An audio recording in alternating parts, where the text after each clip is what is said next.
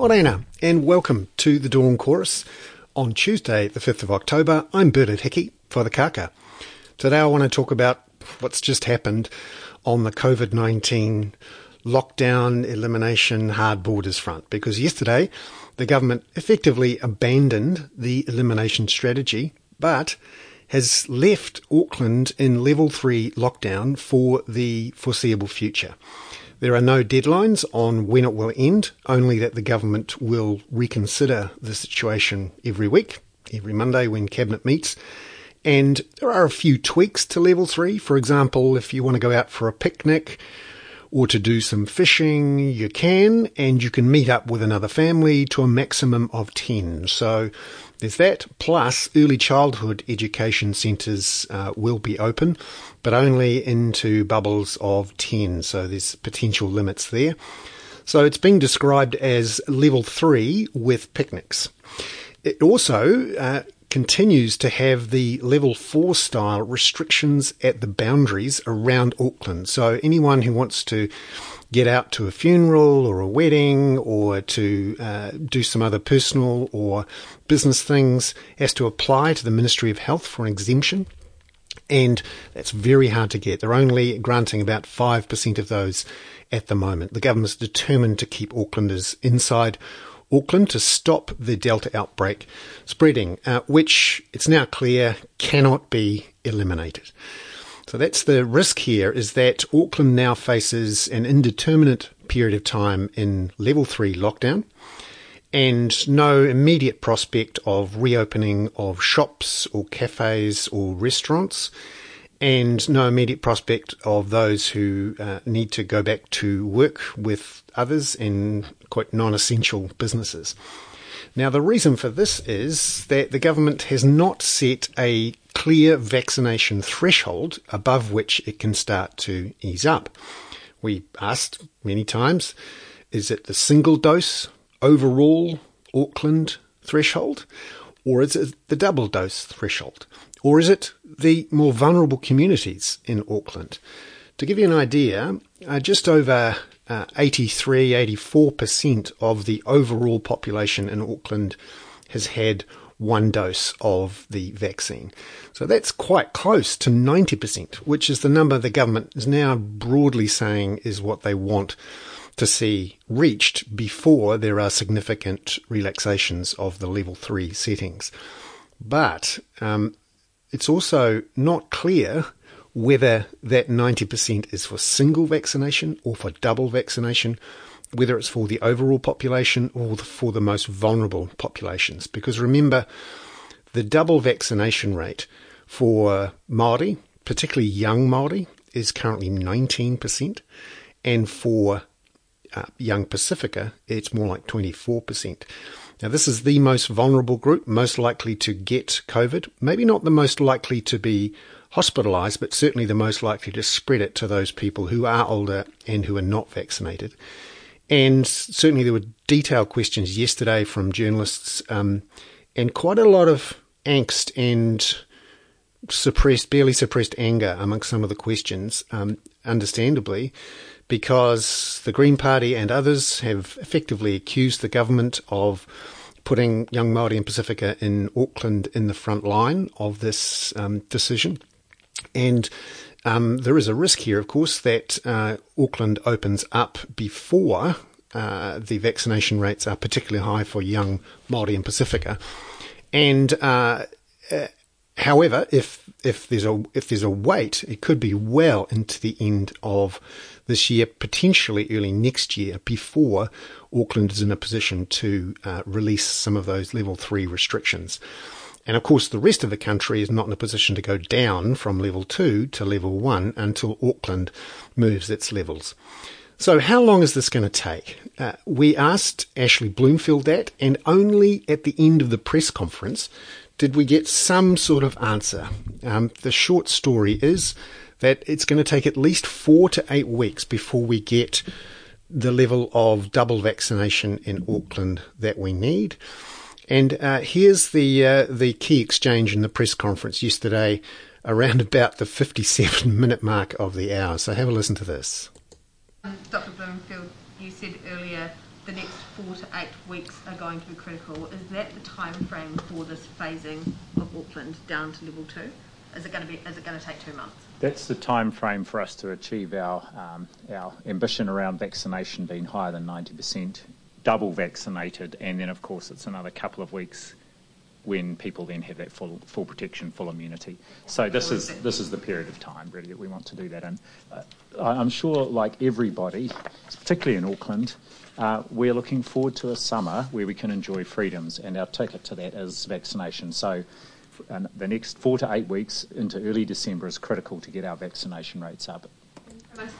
So there we go, four to eight weeks into early December. And then he's talking about another two weeks for the second dose to actually kick in and provide the full vaccination. Now, the key thing here is what part of the Auckland population is the government going to base its decisions on? Is it the overall population? Is it the Māori population? Is it the young Māori population? Because at the moment, those young Māori first dose and second dose vaccination rates are well below any sort of necessary level that would get us there even in four to eight weeks. So here's a here's a, a sense of the questions being asked about those young Māori and Pacifica vaccination rates and whether the government would move uh, before then. And um, the uh, the lack of um, answers is uh, certainly uh, worth watching. Uh, have a have a listen to this. Yeah. Into the uh, vaccination um, concerns around the vaccination rate being low uh, for Māori, um, have you forecasted at all um, further breakout amongst Māori communities um, once these restrictions start to? So, DHB by DHB, I do believe they have additional work that they undertake within DHBs, but I personally can't speak to that now. But again, our strategy here is to continue uh, to use all the tools that we have available to keep COVID away from people in the community because we're not ready to transition into a framework that relies on vaccination because not enough people are vaccinated. Yeah, I'm going to come to Bernard, then I'm going to come to um, Ben, then I'm going to come to Justin, then, okay, um, some people have had a go. Mark in the front, and then we'll finish with Sam. Prime Minister, um, what advice have you got about whether the hospital system can handle the the new three level system within level three in terms of deaths, hospitalisations? Oh, well, that's of course why we pause and assess as we go. We are not committing to a timeline here. But Dr. Bloomfield. Look, I think the most important thing to uh, say about hospital capacity, including ICU capacity, and, and, the, if, and, the, and, in response to your initial question, yes, we've got some modelling to show just what uh, the what case numbers might lead to a level of hospitalisation ICU uh, use that would then force hospitals to stop doing some other things. So it's actually about the opportunity cost. And what, of course, we're aiming to do is, um, and one of the reasons we're still so uh, intent on controlling the number of cases so heavily is to reduce that having to make those trade-offs and stopping other care. So of course the hospital system can cope with quite a lot, but you'll reach a point where you'll have to um, reduce planned care or uh, delay some care, and that's what we're trying to avoid. In any point in that three levels talked about today, do you get to that point where you have to start dialing back other other work? Uh, it's not so. It's not specific to the three levels per se, but the, the reason we've uh, one of the one of the very uh, important reasons we've said that it should be reviewed every week is to look and see what is the level of hospitalisations? Today we had 30. I think at the peak of this outbreak we, we were up in the 40s, between 40 and 50, then dropped down into the low teens. It's up around 30 now. So that's one of the things we will be monitoring very carefully. Just, Prime Minister, just, just, just one more on the vaccinations. We're just going to pick up the pace a little bit, everyone. Just on vaccinations, mm. um, why doesn't the government accelerate its moves on mandating vaccination and use of vaccination certificates to try and get the vaccination rates up faster? Uh, so, of course, every lever we have on vaccines is now being pulled, right? So uh, they are widely available, walk ins, ample bookings. And now, then, the question you're asking is what about carrots and sticks? You will have heard me say that we're going to talk a little bit more about vaccine certificates both this week and then next week.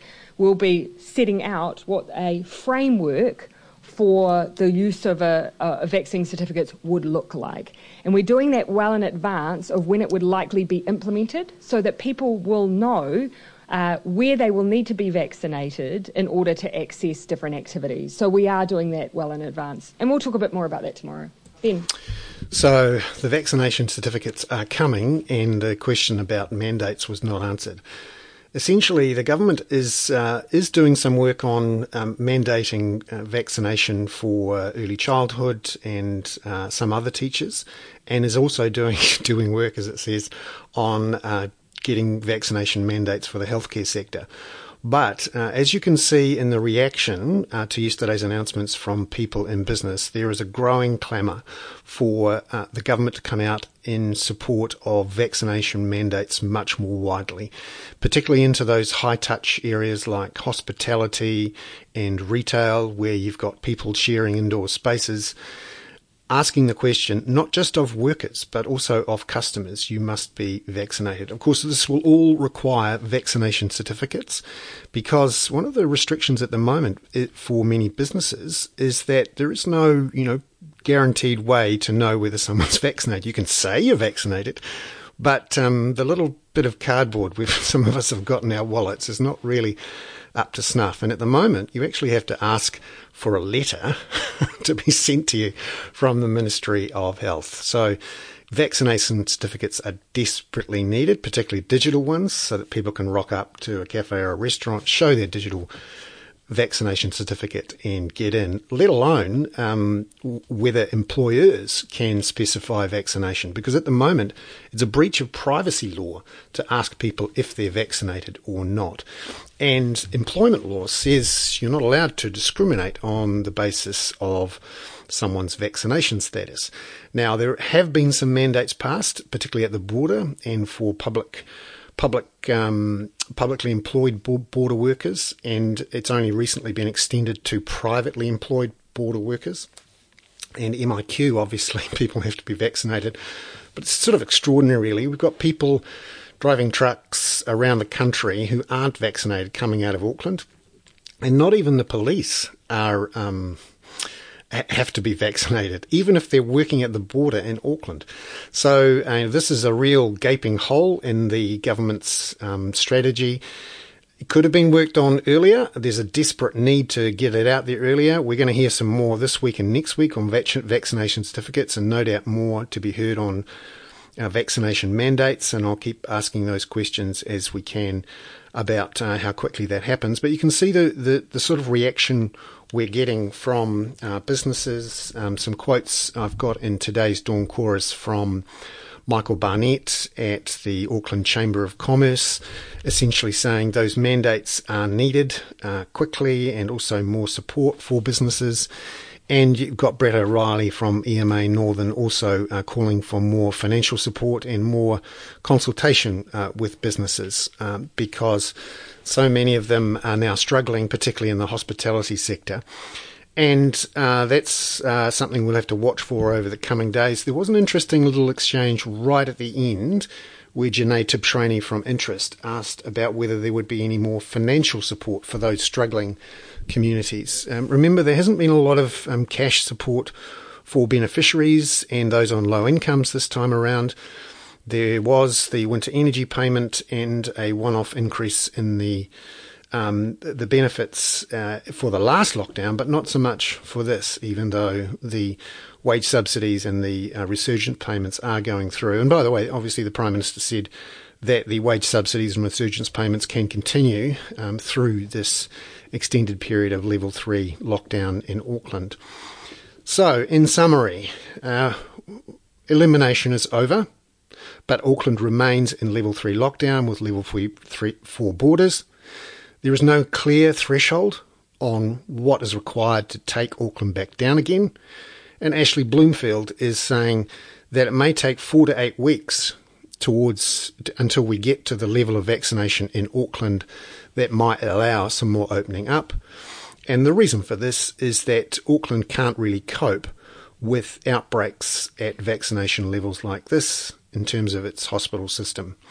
So um, that's the end result of a late start to the vaccination program.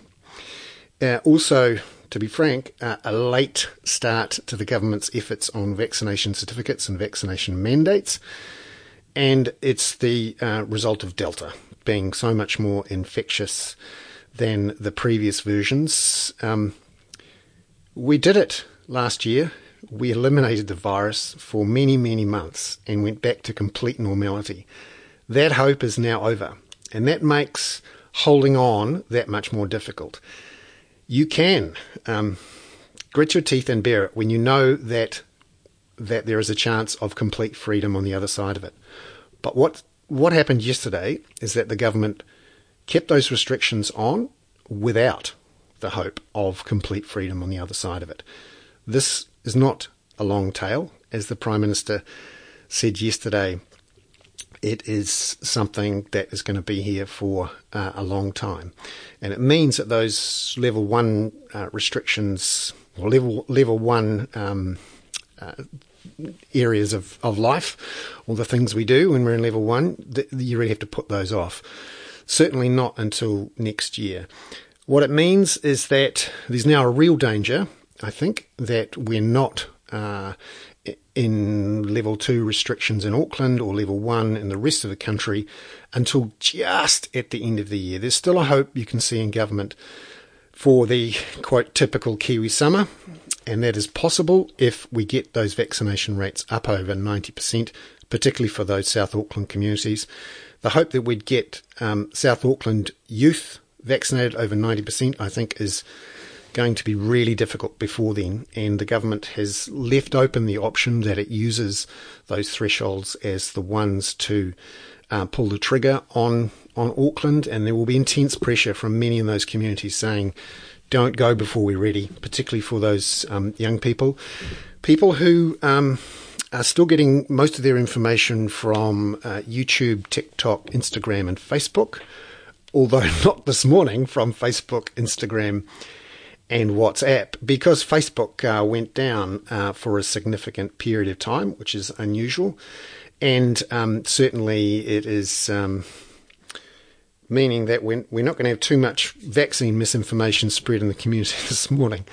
Uh, I have a, a, particular view that we're not being aggressive enough on trying to regulate and force Facebook uh, to um, stop this misinformation, which is spreading widely. Anyone who wants to see how it spread uh, should only look at the last Facebook Live post from the Prime Minister, where she was swamped in the comments by anti vaxxers. Um, she hasn't reported that to Facebook for a start. Uh, and and just having a look at how Facebook operates and the sorts of um, concerns that many people overseas have, in particular in the wake of some really interesting uh, whistleblowing by a particular executive in the last couple of days. So that's something I'll look at in the next uh, wee while here on the Kaka. Now, if you're hearing this, because I have opened up this uh, particular Dawn Chorus to everyone on the free and the paid list. Just as a reminder for those people who've wondered what happens, what's happened in the last couple of weeks, they're on the free list and they're not getting the daily emails. This is what you get when you're a paid subscriber, and you also have the ability to comment on the articles. And I'd uh, invite you and I've opened it up to have a look at yesterday's um, uh, breaking news email, which I sent to all paid subscribers during the uh, 1 p- the 4 p.m. presser, which I was at asking questions to get a sense of how the community's operating. I'm really pleased at the uh, the level of insight and civility and community mindedness that I'm seeing in that comment section. Uh, in large parts because you know we've got sensible people who um, have paid their own money to get useful information and to hear what's going on in the community. And it's it's pretty rare, to be frank, for trolls to pay money. So I'd invite you to support um, my particular brand of journalism and to join the Kaka community. There is a special offer, 50% off both for the annual rate and the monthly rate for the next two days.